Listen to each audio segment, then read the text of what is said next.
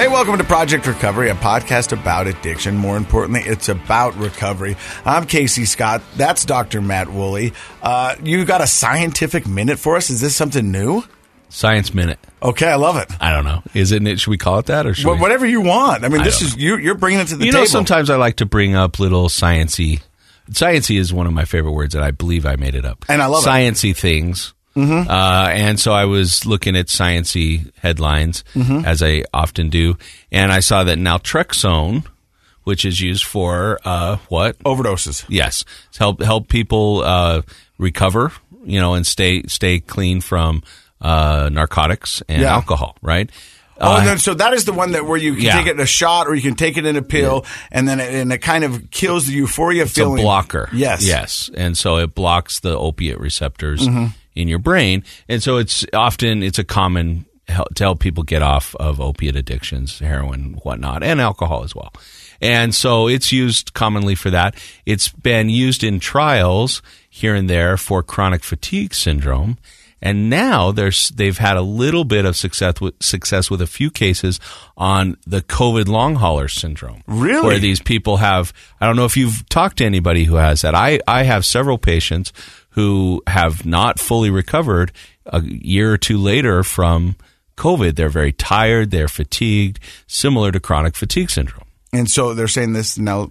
Well, that's possible. So it's it's basically there. There is no solid scientific support yet, but the cases that have been done with it have been successful, and so they're going to start on bigger trials because there are thousands of people with this COVID long hauler s- uh, syndrome, which can have different types of symptoms, but one of the main ones is fatigue. That's the amazing thing about science is is that you know one d- drug is designed for this, but they find out it also benefits this. Right.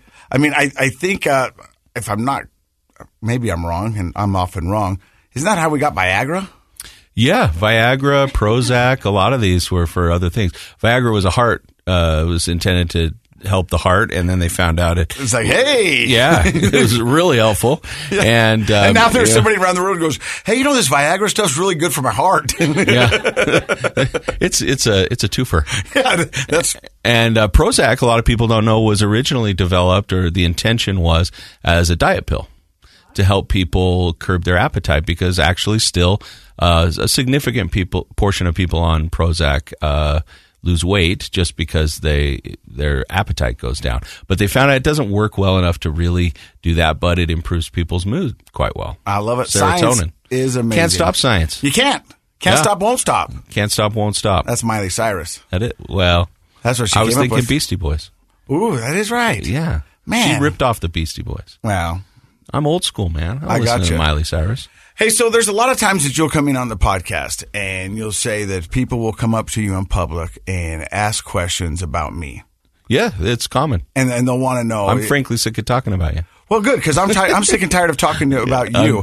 You know how many people recently? I mean, and, and, and in the last two months, exponentially more people have come to me and wanted to talk about therapists and therapy and trying Oh, to figure yeah. out how to get into it. How to get in, And, yeah. and is Dr. Matt full? Is he taking on clients? And and, I do remind him. I go, you know, he, he, his therapy is not really in the world of addiction. Right. I'm not an addiction therapist. Um, I know plenty of them and uh, be happy to redirect people that way. Um, but if you work in mental health, pretty much in any capacity, you're going to end up having a lot of experience working with people who are struggling with addictions in some phase of their life. A lot of the people I work with, not all, are older children and adolescents and young adults. And so that's a time when people are first starting. So I end up having those conversations a lot with people. But uh, if, if a person's looking for an addiction specialist and they're not sure how to how to find someone, I'm happy to return a message and direct them in the right way. because I get it all the time, and, and I don't want to bother you with it, and uh, but I do because we're friends, Right. But I, I wanted to take some time here to talk about how to find a therapist and, and, Okay. and kind of go down that list and how we get into that world because for for a lot of people they don't understand, and and, and surprisingly, I think a lot of it needs to start with your health coverage, and Yes. if you if you if you have a health provider provider uh, and you've got an HR department, call them up and, and find out what Yep. what the benefits are, and then that will lead you in the right direction and see what's in your network. Now, if nobody's in your network and nobody helps, I'm, I'm not saying don't go to a therapist, but this is a good place to start. Yeah, uh, that's a good point. I, I like to tell people like big picture, therapy is going to be most helpful uh, if you have easy access to to therapy. Meaning two things: can you afford it, and is it close to you? Is it accessible? Now, a lot of therapy can be done online. Um, I do think that that can work. Uh, I, I have some good success with it in in our practice at the U. Um, but I also like in-person therapy is probably the best. But so meaning if if you live in Brigham City and it's an hour and a half drive to get to your therapist, then that's a four-hour commitment for therapy. One hour for there, three hours of driving. That's probably not very practical. You're going to go a few times, so you want to find somebody that's close to home and or can do telehealth, and uh, and then the other one is affording it and uh, because therapy should be fairly regular, like a regular doctor's appointment might come up every six months, but therapy, at least in the beginning, should probably be weekly. So I say to people what you just said, and that is start with do you have health insurance? If you have any coverage at all, talk to whoever the manager of that is in your life and find out what your mental health coverage is. You might be a little dismayed because uh, big insurance companies, um, I won't throw anybody under the bus like Blue Cross Blue Shield, and they sometimes will do carve outs for mental health. So it's like, oh, I've got I've got the best insurance except for mental health, and they carve it out to some little company and they give them eight bucks and they have to manage all ten thousand people. And so you want to find out what you have. A lot of times you can get a partial coverage for more visits and so you may end up paying a little higher, um, you know, copay when you come in, but that's worth it. Um, there are also um, places uh, that will do sliding scale fee. So if you don't have insurance or you have poor insurance, uh, then you can come in and say, "This is how much I make," and you just verify that, and they'll give you a, a, a smaller fee for that. Now, But- is there a like a, a, a central location? Uh, like, I, how many different kinds of therapists are there in the world? That's a good question too, because I I hear this all the time. People will say, you know, like you're a therapist. Well, in the state of Utah, there are four main types of mental health therapists that are licensed. You have psychologists that do therapy. You have social workers that do therapy. You have licensed professional counselors that do therapy. Not 100% sure how you become one of those. I think it's a master's in something. And then you have licensed marriage and family therapists. Um, and so, believe it or not, it's it's legislated by each state who can become an independent therapist. So, not all, just like not all doctors do the same thing, not all therapists do the same thing. So, you do want to find out, like, uh, you want to have a what we call um, a presenting problem or the question, like, this is what I'm seeking therapy for. Anxiety, Yeah. addiction, pornography, infidelity. Uh, Yeah, whatever it happens to be. You're feeling depressed. You're struggling with social skills, social life. negative thoughts. Yeah, those kinds of things. And you want to find somebody who has uh, experience or expertise, hopefully certification in what you're looking for. For example, if uh, sometimes I get referrals and the main presenting problem is an eating disorder. And uh, I'll see that that'll come across my desk. Would you see this patient? And this is their main presenting problem. And my answer is no that is not my specialty. You really should see a specialist, so I'll refer them on to somebody else. And any therapist that says they can treat everything, I would say be a little wary of that person because they probably can't. That doesn't make any sense, right? Um, for example, my main specialty is cognitive behavioral therapy for anxiety and mood disorders. And I tend to work a lot with younger population. I have some older patients as well. But, um, you know, if somebody came across my desk and said, you know, they have, they're worried about anxiety and how it's affecting them, I'd be like, you bet, I'll work with that person because that's my specialty. So yes, you want to ask questions. I am a firm believer in being a, a good consumer of your own health care. Don't just walk into an office and expect them to know what to do for you. You have to go in and tell them what you need. And sometimes that means being honest and open and really talking about what's going on. always being honest and open. It is so not fair to your therapist if you're like, well, we've been visiting for six months, but I never told you that I've been shooting up heroin. You're like, okay, well, how'd you expect me to know that? You know, like, like, um, sometimes we're pretty good at mind reading actually, but not always. So you need to, you know, you get out of it what you put into it. Okay, uh, and then another thing I think people need to know about therapy is that it's it's kind of like yoga or meditation. The more you do it, the better the results. Like a lot of times, people's like, I saw a therapist twice and they didn't do jack. I know that's my favorite. And it's like, well, you only saw him twice. Like, were they a Jedi? Because and the first, to, yeah, the first one was just really getting to know each other and Yeah. examining the problem, and then we're going to figure out a plan and go that way. Yeah. So, what would you be in for if you're going in for the first time to therapy? I would say you probably want to plan on having eight to 12 sessions before you really know if it's going to be helpful to you. A lot of it has to do with how open and honest you are right at the beginning and finding a therapist that feels like a good fit for you. Meaning, A, have they worked with lots of people who have your issues and maybe they're certified in some of those specialties? And then B, and here's where it gets a little personal is does it feel like a good fit? Like, does it naturally can you open up to this person do you like do you like their style but you have to you have to work with them for a while to know if you feel comfortable with that person um, there are a lot of brilliant therapists out there that you may not make a great fit with and that's okay to bring up to them too um, any therapist that gets their feelings hurt needs to go get a different job so like just i would just tell them just be like you know what i appreciate your time but i haven't felt like this is a good fit here are the reasons why um, It's do you- not personal. it's not personal do you think you could help me find uh, somebody else I love it. yeah. So- but I, I'm glad you're bringing this up today because it's a. I blame mental health, uh, the professional side of it, for not having uh, more education for people. We we complain like about the stigma of mental health on our side, but I'm not sure we do enough to promote uh, anti-stigma information and and have easy access for therapy. And um, so I do know there are big efforts through certain systems. I work through the University of Utah system, and they've dramatically, in the 20 years I've been there, increased their outpatient opportunities. We have more outpatient clinics, and we have you know different programs now to get people in more quickly, and more people staffing so that you call and you talk to a real person. But um, there's a long way to go to help people find easy access. And one of the things that people don't know is there are a lot of the companies that people work for have a lot of free therapy available through you know on a short term basis and then if you need to go to long term therapy they can help you find that too so you got to open your mouth ask questions there are more opportunities available to people than people think there are You got to be advocate for your own health. Now, Yeah. you might not believe this, but it's true. When you talk, I listen.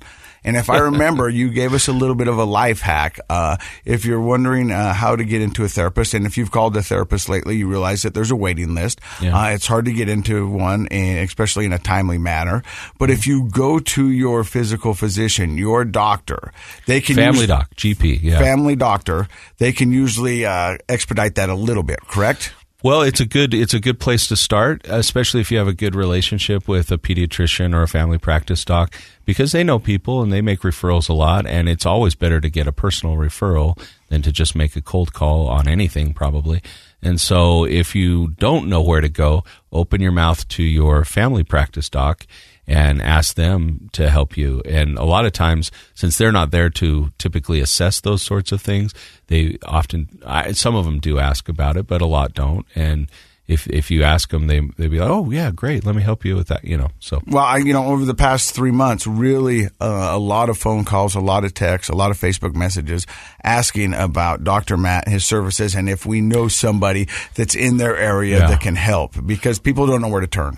Well, at this point, um, I'm I'm pretty busy. Um, I never say I will never see anybody else, but I am pretty busy, and unfortunately, the wait list is pretty long. Uh, but what I can promise, I'm more than happy to do, is help sort of direct people in the right direction, give them referrals to to, to individual therapists or to agencies, uh, because I would like anybody who's thinking right now that that might be helpful to them um, to to get out and do it. I'll tell you a quick story. Yep. So uh, there's a I have to do this and maintain confidentiality, but there's a person that comes and sees me, and it's a it's a dude, and he's kind of the opposite of the sort of person you'd think that uh, you know would go to therapy, mm-hmm. and that's what he thought too. And he sort of got pressured into it by his mom, even though he's one Okay, of those, Mom, I'll he's one of those adults. You know, he's an adult, and he's very manly, you know, and uh, does a very manly job, and he's a cool guy. But the other day, he sort of sheepishly said to me, he's like, you know, I really like just coming in and what do you call it? Processing. And I said, I said, yeah, that's, that's what we call it. And he goes, I don't know why, but it just, as I talk things through with a person, with you, and, and we kind of, kind of come to, I always understand things better. And it just, it's so helpful. He's like, I really like coming.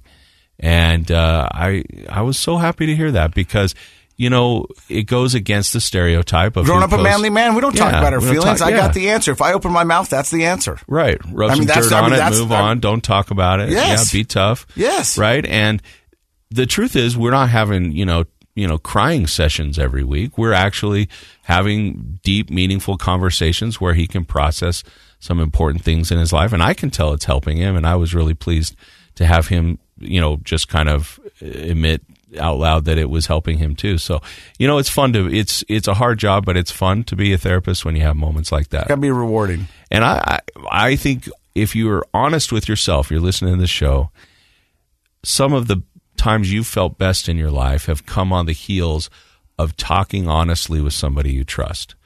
You know, whether it's, uh, you know, a significant other, a best friend, a family member, a church leader.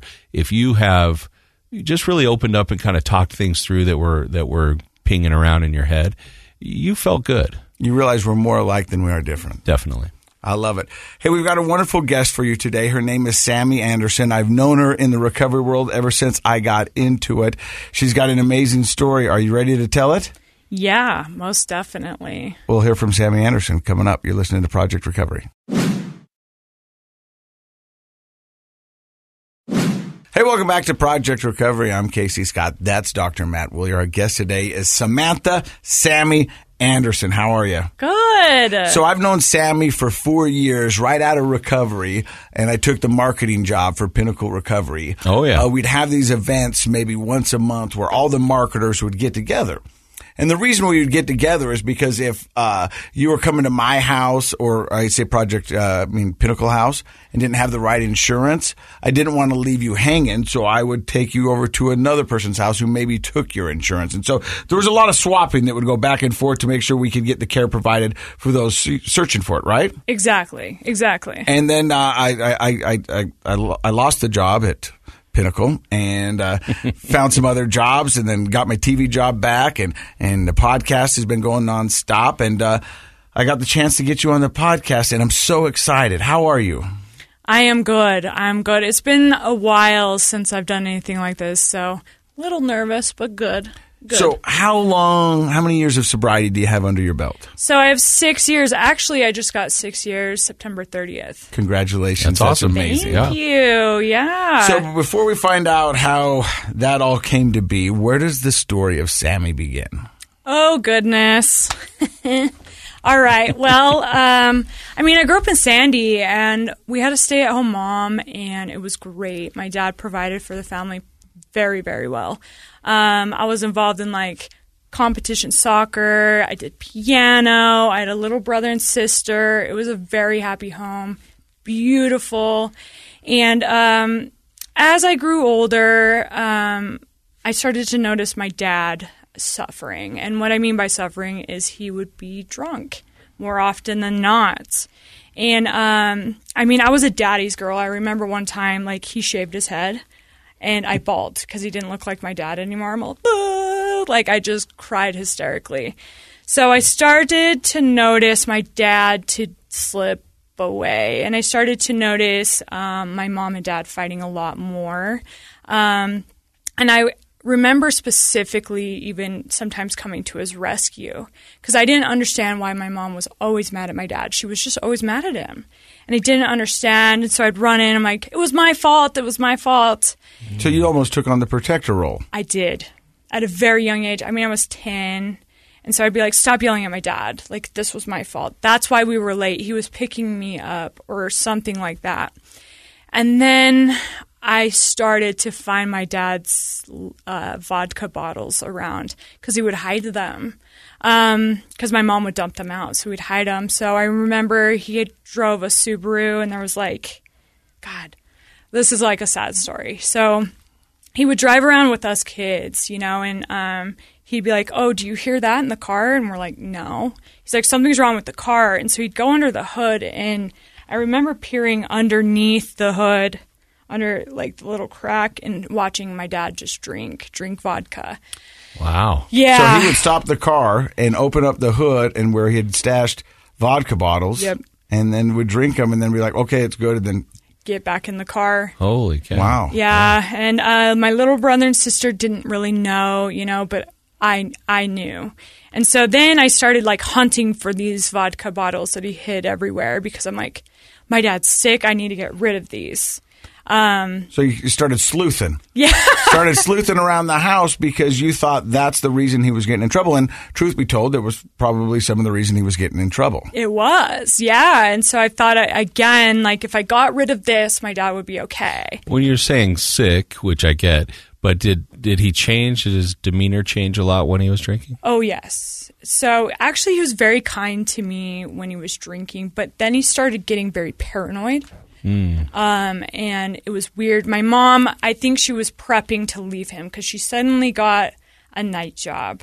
So she, like, brokenheartedly left us kids at home with him at the nighttime, and she got a night job. And so he started getting really, really paranoid, and he wouldn't let us go out of the house after like 6 p.m.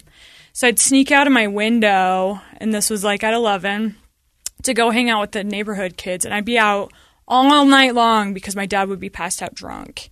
Um, and I would still go to like soccer. I was still doing my soccer games. I, they, they meant a lot to me. And my dad, again, would start like kind of embarrassing me because he'd be like yelling at the sidelines. And it just got to be uh, too much. So, one particular, there's two particular things from this that I remember. So, when my dad got really, really bad, um, I remember his eyes and skin were yellow. He had pools of blood in his limbs, and he couldn't like form sentences. And my mom just had had enough. Um, Was he still working at that time? yes. Wow. Yes, he worked at a, a trucking company. He was very high up in in that pl- trucking company, and they had given him a couple chances. I remember them doing an intervention, and were like, "You need to go to treatment," and they had me there to ask for some reason. I wish Well, they didn't. I mean, we know the reason why. Yeah. Uh, probably because you were the closest to him and had the biggest impact. And What did they want to ask you though? They they had me ask him to please go get the help. Oh, they they wanted They were you to put that- the pressure on him. Yeah. Yeah. and then he looked at me and said, How "No." How old were you? oh, this was still 10, 11. Wow. Yeah. That seems unfair. It was a little that. Yeah, yeah. unfair. Yeah, I remember it, and he just told me no, I can't. Um, but he still had a job at this specific time, and my mom dumped out his liquor. It was on a Sunday, and uh, she almost killed him on accident because withdrawals. Yeah. yeah, he couldn't walk and he had to crawl to the hospital. So we went to Highland Ridge and he had wet brain and he couldn't form sentences and we went and visited him and I remember I wasn't mad at him at all. I remember just feeling so happy that my dad was getting help. Like, oh my dad's not getting sick anymore, he's getting help. And I was too young to really comprehend it, wrap my brain around it, but I remember just feeling relieved. Um, and he left there and uh, he drank again. So my mom left him and we moved. I transferred schools, and, and this was middle school, and I couldn't play soccer anymore because my mom could not afford it. And sh- we didn't have transportation to even take me to like uh, Practice. yeah. So, so it was competition, so that cost money. But then there's like this recreation leagues, but she couldn't drive me anymore, and I had to watch my little brother and sister. So at this point, So now you're parentified. Yeah, there's a lot of that, and you know what's really hard uh, the the the diseases and decisions of parents. Um, I mean, I know it's hard to be a parent, uh, and we struggle with our own things as parents, but it makes lifelong impacts on children. And you know, if you have to move schools for good reason, you have to. But if you think about all the change you just described for a little middle school person, that's a lot you had to leave your neighborhood, you had to leave your school, you had to I assume leave friends because you you you know didn't have that support system anymore. You weren't in your favorite soccer. I assume piano lessons might have gone by the wayside as well. Oh yes. And now, like Casey points out, you're acting in a parent role uh, to watch the younger brother and sister because now we have an overwhelmed mom who has to try to work to provide for these little kids. I mean, boy, that's a lot of stress. Oh yeah. Yeah. Oh yeah. And I would just hear her crying because she was a stay-at-home mom and now she's working two jobs. You know, it was a little rough for her, but and for me, um, I remember I that's when my depression started. So at 13, I remember I just wanted to die every day. Like I would go to school, come home, sit in a dark room and just listen to music and I just wanted to go away. Like I just wanted to die.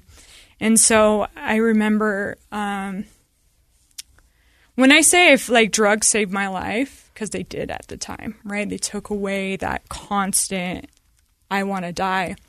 But I was um, exhibiting like uh, behavioral stuff at school a lot. Um, Did you ever attempt suicide? I did cut myself quite frequently um, with intent, and I, I would like cut myself, go stand in the shower so I would just bleed. Yeah, I was found that way. Um, so, yes, I did.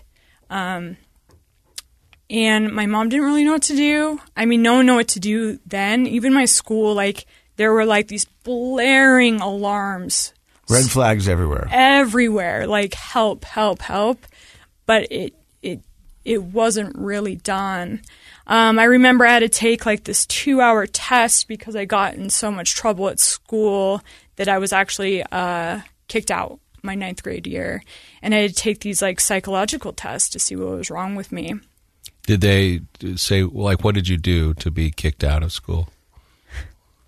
You know, if you don't feel if you don't feel comfortable, that's okay. Uh, no, it's a it's a little rough. So I was diagnosed with impulsivity disorder, whatever that was. Um, Im- impulsivity? yeah, Oh, it's like ADHD impulsive type? Yes. Yeah, okay. Yes. And so uh, I was in sewing class and I thought I had scissors in my hands and I thought it was like funny for some reason to hold it to a girl's neck area and asked her if she wanted to die and I didn't even know her. And the thing is is I went home that day I went to school the next day. I didn't even remember doing it. And they're like, Why are you here? You are kicked out. Like, you need to be off the premises. And I was like, For what? Like, for what? I don't. Yeah.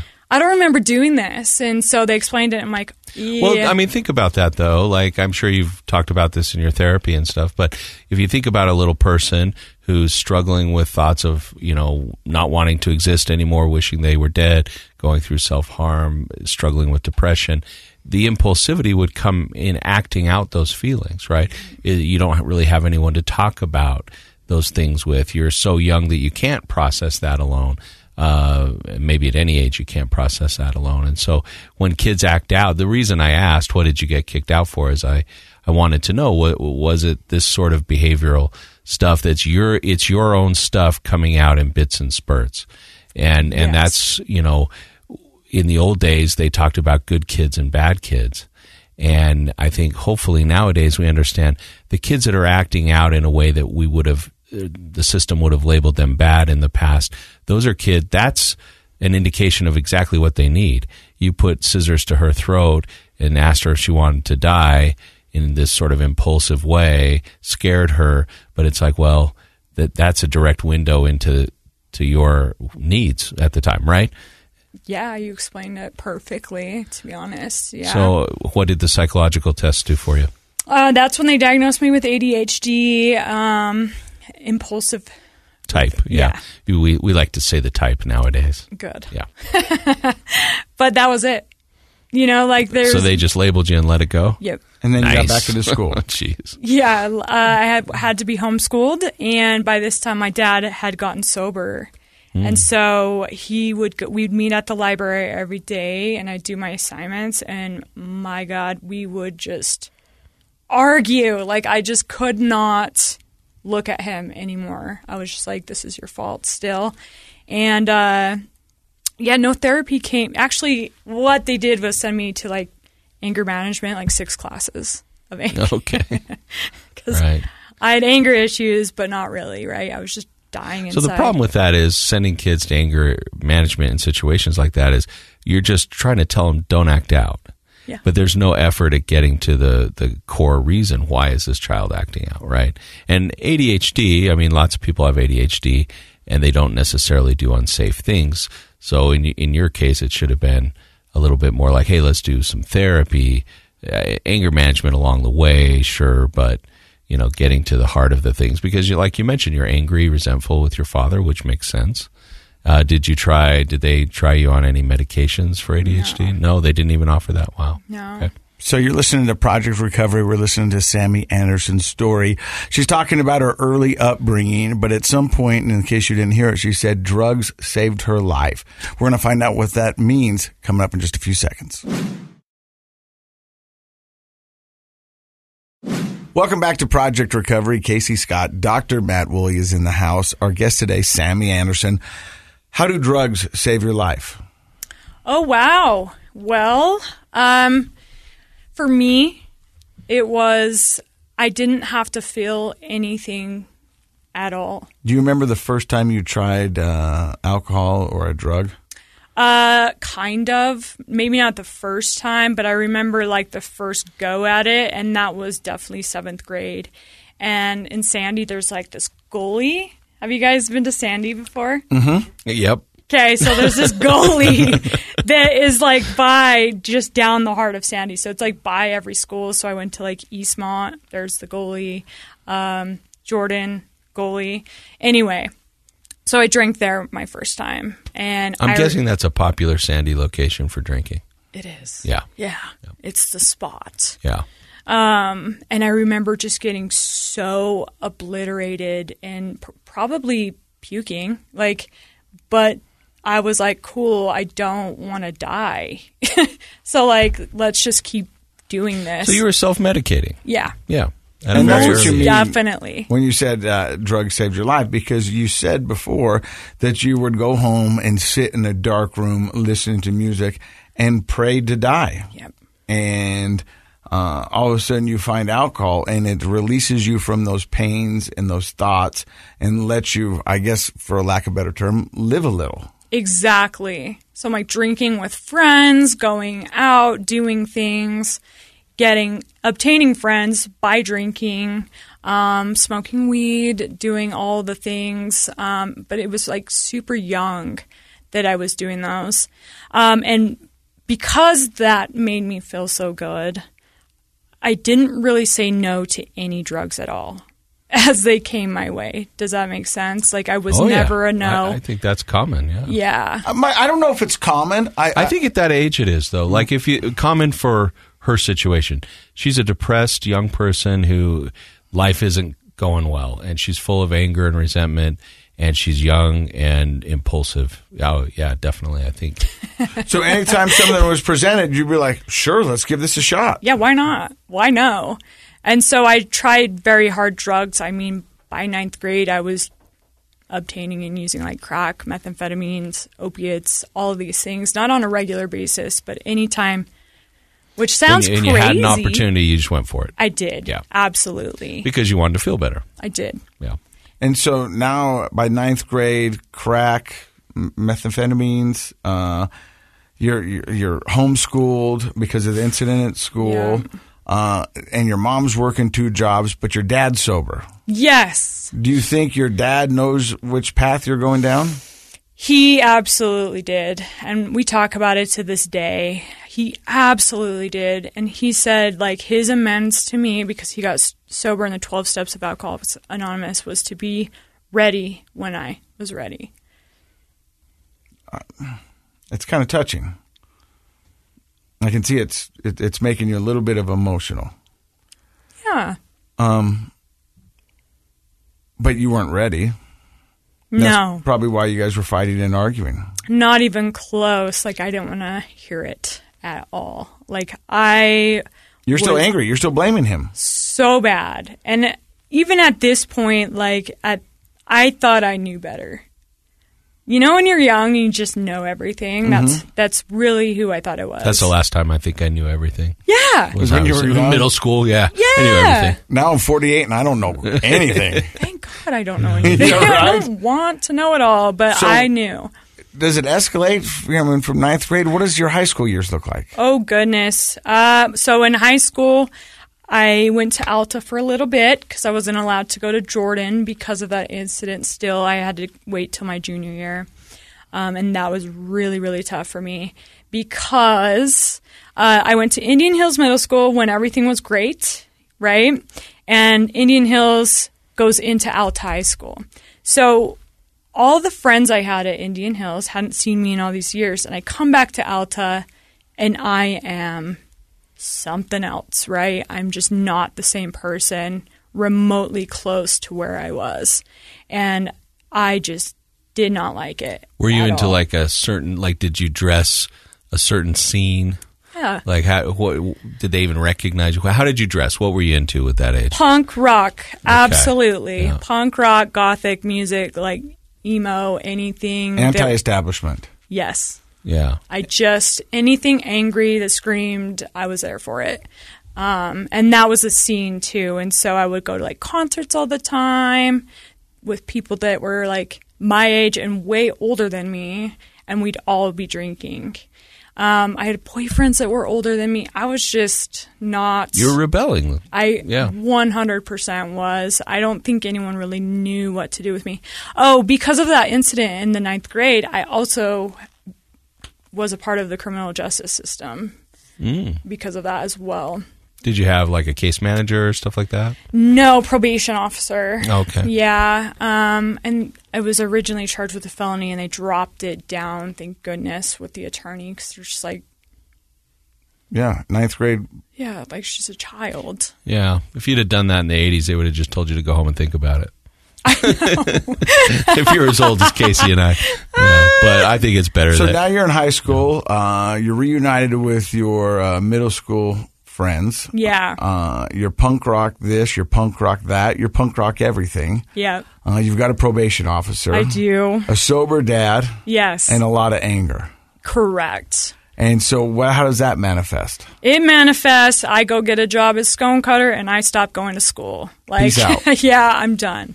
I'm done. This is uncomfortable, um, and I just kind of want to go do what makes me feel comfortable, and that is just getting obliterated.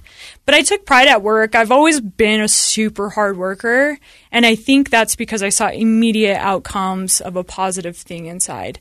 And so I always have just worked hard. I've had an incredible work work ethic.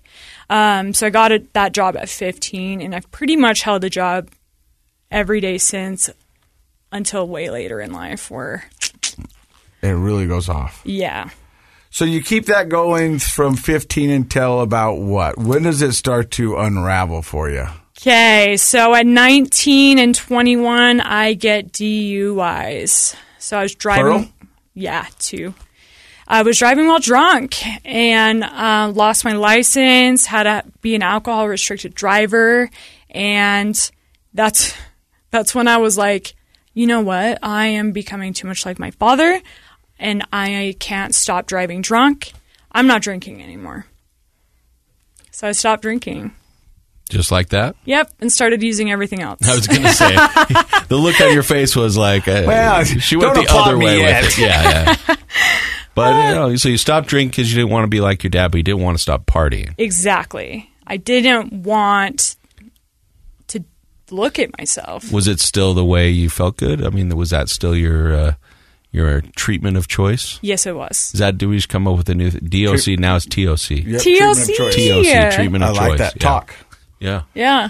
So when you say everything else, uh, did the drugs get harder? Oh my goodness, yes, they did. Um, so Dare taught me something in elementary school, and that was that heroin was used with needles. Stay away.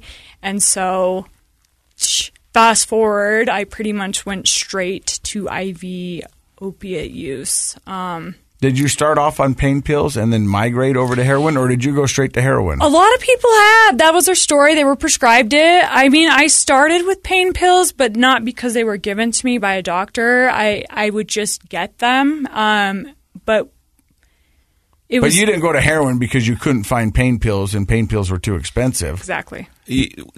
I'm a little confused about what you learned from Dare, um, which might be a statement I say a lot because I don't know how effective Dare is. But so so Dare taught you to stay away because they use needles.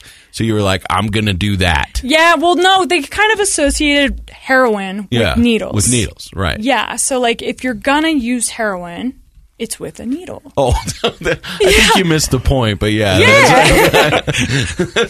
okay. You were like, is this an instructional program? What did I learn in Dare? Oh yeah, needles. that's I how need you needles. use it. That's Yeah. how you use heroin. So you decide heroin's gonna gonna be what you you you, you migrate to. Yes, and uh, I did, and that ooh was rough. Um, and thank God, thank God, it made my life so hard. Thank God, because uh, I wouldn't have ever gotten better. I think if I had used uh, like just remained on alcohol, it would have been a long, hard road. It already was, but like super long. I believe that, but tell us what you're thinking. Like, why? Why did? Why would you have thought that might have been a longer road for you? It's socially acceptable. Even go. when I was getting my DUIs, my, I, like I was still allowed to drink around family because they would drink certain family members, not Sure. my dad, um, because it's socially acceptable, right? And I could still go to the bar, and you know, They sell it at the gas station, grocery store, Everywhere. sporting events. and like I'm not necessarily like walking around with this giant target on my back that I am sick. It takes quite a few years to like Right. look at an alcoholic and say, "You're super sick." yeah. So when you get into heroin uh, and you say your life got really bad really quick, what time frame are we talking about? Oh, let's see. So 19, well, I guess 10 years on and off. So from just- your 20s to your 30s. 28 is the day I got, like, 28, I got sober, Okay. finally.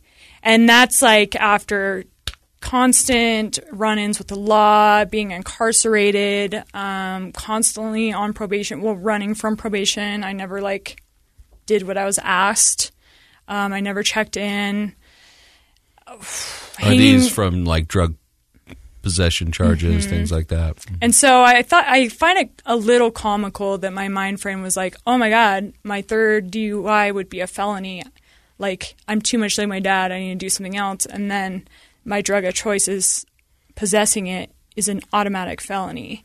Mm. You know what I mean? So every time I would just get in Sounds trouble. like this relationship with your dad kind of haunted you throughout your teens and 20s. It did. Sounds like a lot of your decisions were sort of in reaction to these unresolved issues because you were a daddy's girl and then you saw how your dad's addiction destroyed the family. You know, if that's okay for me to say, it sounds No, like it that. is. And that uh, he was always, that was always on your mind. It was as much as it could be. Yeah. So how do you pay for heroin? I mean, it's got to be. I mean, uh, I, I, I don't know, but it, it, it's it's it's an expensive drug. It was, yeah. Uh, how did I pay for heroin? Any way I could, really. I didn't really. St- so I like put myself on this pedestal because I didn't steal from like people or my mom yet, right? Um, but I dated men. I dated men that didn't use narcotics. I dated men that uh, I wouldn't normally date. Does that make sense? And so they would pay for everything and kind of take care of me. And at first that worked really well, but then after a few times I would finally meet like my match in a man that would use and abuse me as well. Because I was taking the money, now you're my property and I will abuse you. And so, and then in my mind, this is where, you know, drugs no longer were um, helping me through life. I was thinking, I am so worthless because of what I am doing that I deserve this. Every time I would like get abused, I would say, I deserve this. This is exactly what I deserve. So now you find yourself back in a dark room by yourself and not in a good spot. Exactly. In this prison. I remember one of the last times, um, one of the last men that just like completely abused me. He was going to move me to Idaho and I was going to get sober out there. And I remember I just had all these bruises up my back from him just abusing me. And my mom just begged me not to go. And um, she's like, he's going to kill you out there. And I, I was like, well, let me stay with you then. And she couldn't do it because I was so toxic. Like, I was such a tornado. She's like, I can't Yeah. have you live here. So, like, that's kind of like where I was at this crossroads. And I remember I went to Walmart, and of course, I was high all over the place. And I bought these things, and it was a week before I was supposed to leave. And um, I get stopped, and I had felony warrants, and I get stopped for shoplifting, but I didn't shoplift. Um, I just looked so suspect while shopping that they stopped me and I pulled out my receipt and they had a cop there anyway. And she's like I'm so sorry but I have to take you in. You have warrants. Like they didn't charge me with anything cuz I didn't steal. But they caught you on the warrants. yeah. And it saved my life. It saved me. Like what an intervention a divine intervention for me um to just like get I couldn't save myself so that's kind of how I would always end up in jail would be like these divine interventions.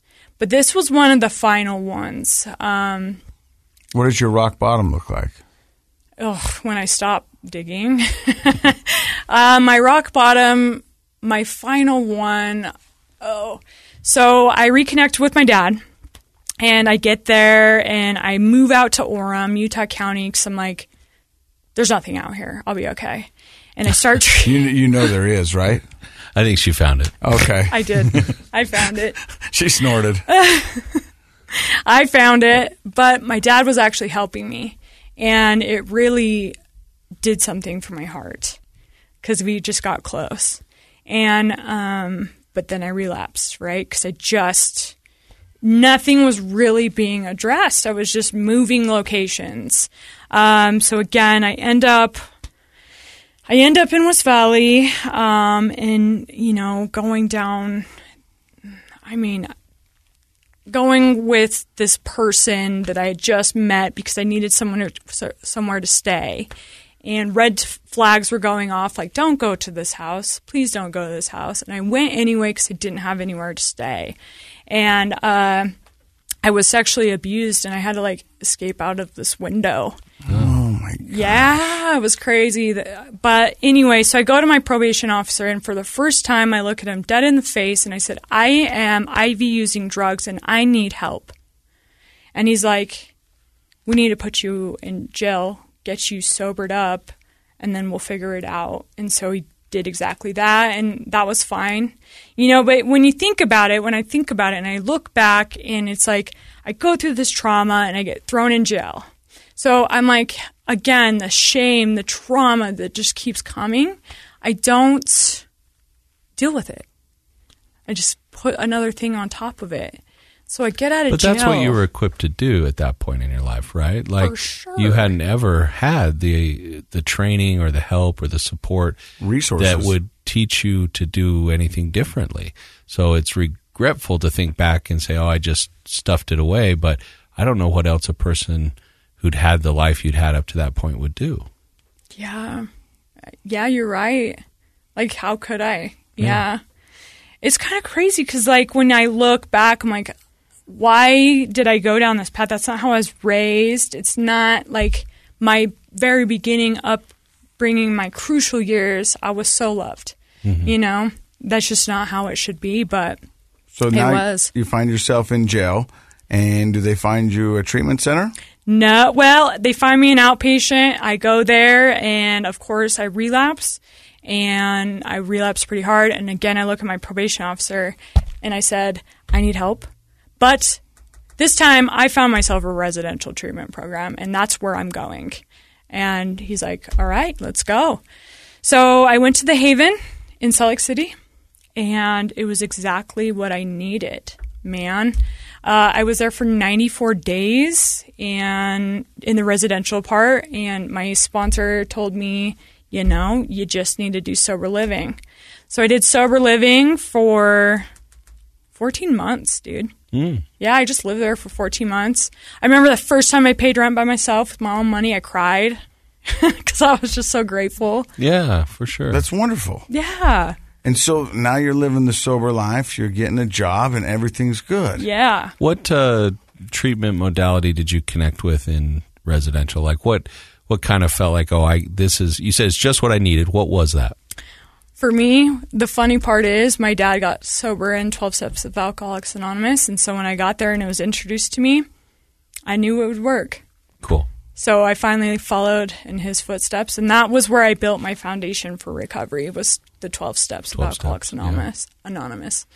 Um, and I go, went to, oh my God, like a meeting a day for probably that entire stay in sober living. Mm, I just- 90, 90 and 90. 90 and 90, but and then some. And I sponsored women and I built this beautiful community of women around me, which is exactly what I needed because that tenderness and that love and like lifting, and that's exactly what I needed. And in that time too, I went so University of Phoenix actually uh, are like clinicians training and going to school, and so I found a free clinician, and I saw him once a week every Saturday for six months straight, and That's great. oh my god, woo, save me! I like could move on. And now you're living in sober living, you're paying your own rent, uh, you're working in the recovery community, Oh yeah, and you're doing wonderful things. yeah. Uh, off air, you told me about this thing, and I think it was the fifth step. Oh, fourth step. And uh, you put two things out there. Oh yeah. So my fourth step, I put it, it's this fears list, and I have this fear. I have this innate fear of getting sober and then just dying.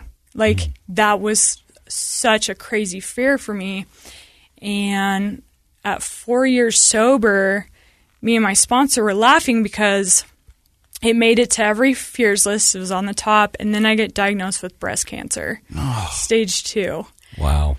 And You've just been in the fight of your life, yeah, uh, living on the streets, uh, abuse, uh, you know, j- I mean, j- just craziness. craziness. Um, and you beat that. Mm-hmm. And four years sober, you're diagnosed with breast cancer. Yeah, stage two. So me and my sponsor, like, we cried, but we laughed. We're like, of course. Of course, God, like here, my number one fear, and you're making me face it. That's beautiful. Uh, I'm not ready. I don't want to do this, but I did it. And so I went and looked at my doctor, and at first we thought it was just going to be like a quick little surgery. And she said, because of the tumors and the lymph nodes, you have to do freaking eight months of chemotherapy, uh, double mastectomy, and then radiation. And so, At any point during this and the bad news, um, do you feel like you're on the verge of a relapse? Was that ever an option? Did it strengthen your recovery? I mean, how, how did you deal with that? Because now you're presented with a real, I mean, not a real, but, but something with a sober mind and you've got your faculties and you've now got resources. yeah. Uh, and, and you can understand and tackle a problem a little bit different than you have in the years past. Yes. Did that help you? Um, yeah. Like I didn't think about using one time. I looked at this thing and I'm like, let's go. Like I know I can do this. I had a fight for my life before. This will be cake. And that's basically what I said. And then I like laughed because I would get, you know, dope sick off of heroin. And I'm like, "Pfft, I've been dope sick. I can handle chemotherapy. Yeah. it's so different. Like I could Yeah. not. But what's crazy is because I built this strength within and with the universe, uh, Community. community. Oh my God. They did a fundraiser for me, dude. A softball fundraiser. I didn't have to pay a single medical bill. That's wonderful. Like thousands of people showed up. It was beautiful. But when I went from bed to couch to couch to bed, bed to couch, like that's how sick I was during chemotherapy. But I never once felt alone inside, and I just knew that I could do it, um, and I did. And I had my significant other who was great with me just the whole time, great girlfriends. Um, but by the end of it, I was beaten. You know, I was beaten. Um, so I definitely went and sought outside help for that and did some EMDR therapy, which was so good for me. Oh, I quit working in recovery. So I'd done admissions for a lot of years and I worked at a few different treatment centers. And, you know, I was felt like an advocate to get people into treatment. And then when I came back after chemotherapy and all these uh, medical bills that had stacked up, and I really saw what it's like to just be sick and dying, um, and not being able to like get help. I changed career paths completely. I just didn't have the same fire for it anymore. I was like, you know, I really want to work with having the insurance companies take care of their members. I need that. I need to do that. So I quit, changed directions. Um, I begged this one bill- this billing company I work for, Meridian. It wasn't hiring per se at the time. Um, the owner I knew from recovery, um, and I just kind of begged him. I was like, "Just take me on part time, dude.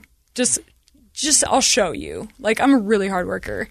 And so I went and did frontline staff, which I hadn't done for years at a different treatment center at Aqua. It was beautiful, and so I could afford to become uh, work at this billing company and I did. I worked so hard, and I got there full time, and I'm just now I'm the COO of it. But Wow.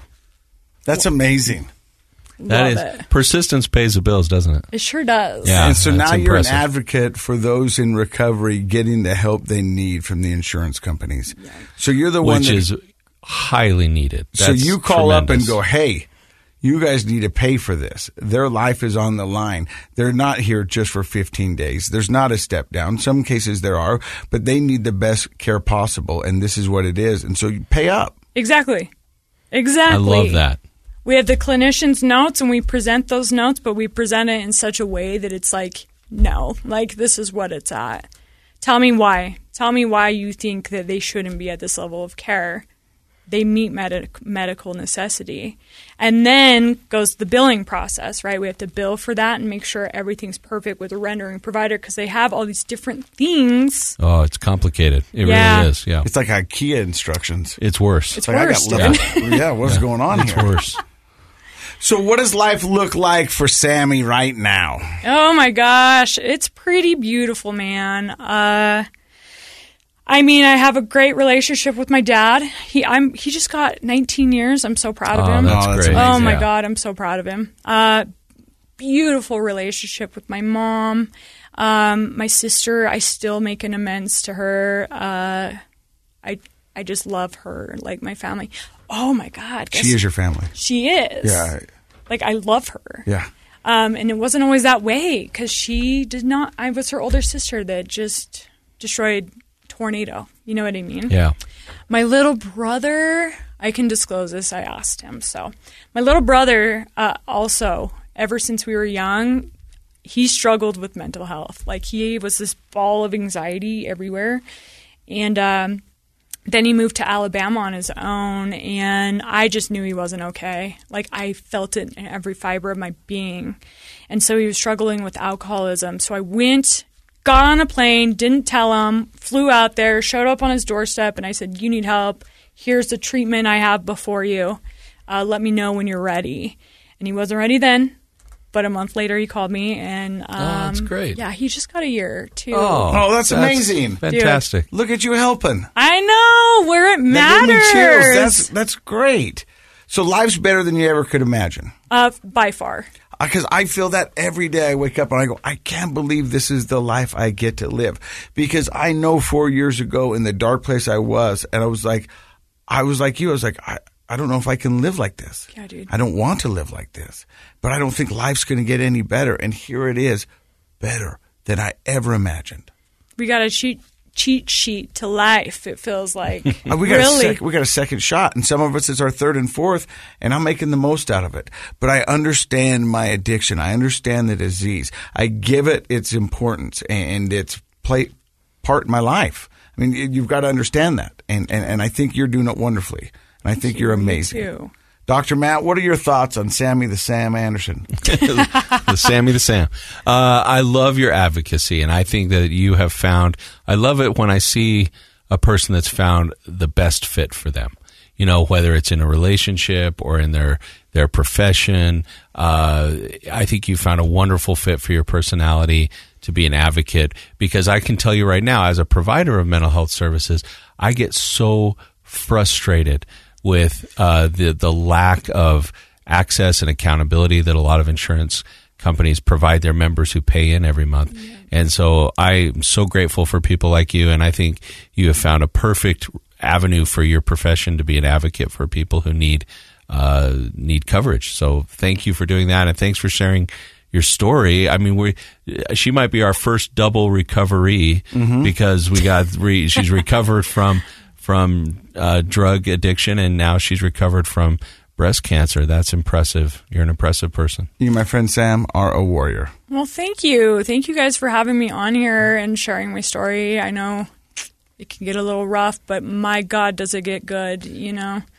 And that's a great thing for the listeners to remember that no matter how rough it is, because it sounds like your story was pretty rough, it can get really great. Yeah, it can. Thank you. And don't forget, we love you and we mean it. You're listening to Project Recovery. And in case you forgot, Re- Project Recovery is what? It's still a KSL podcast. I like that. Yeah. Still. Yeah. Three and a half years later. Almost four. Almost four.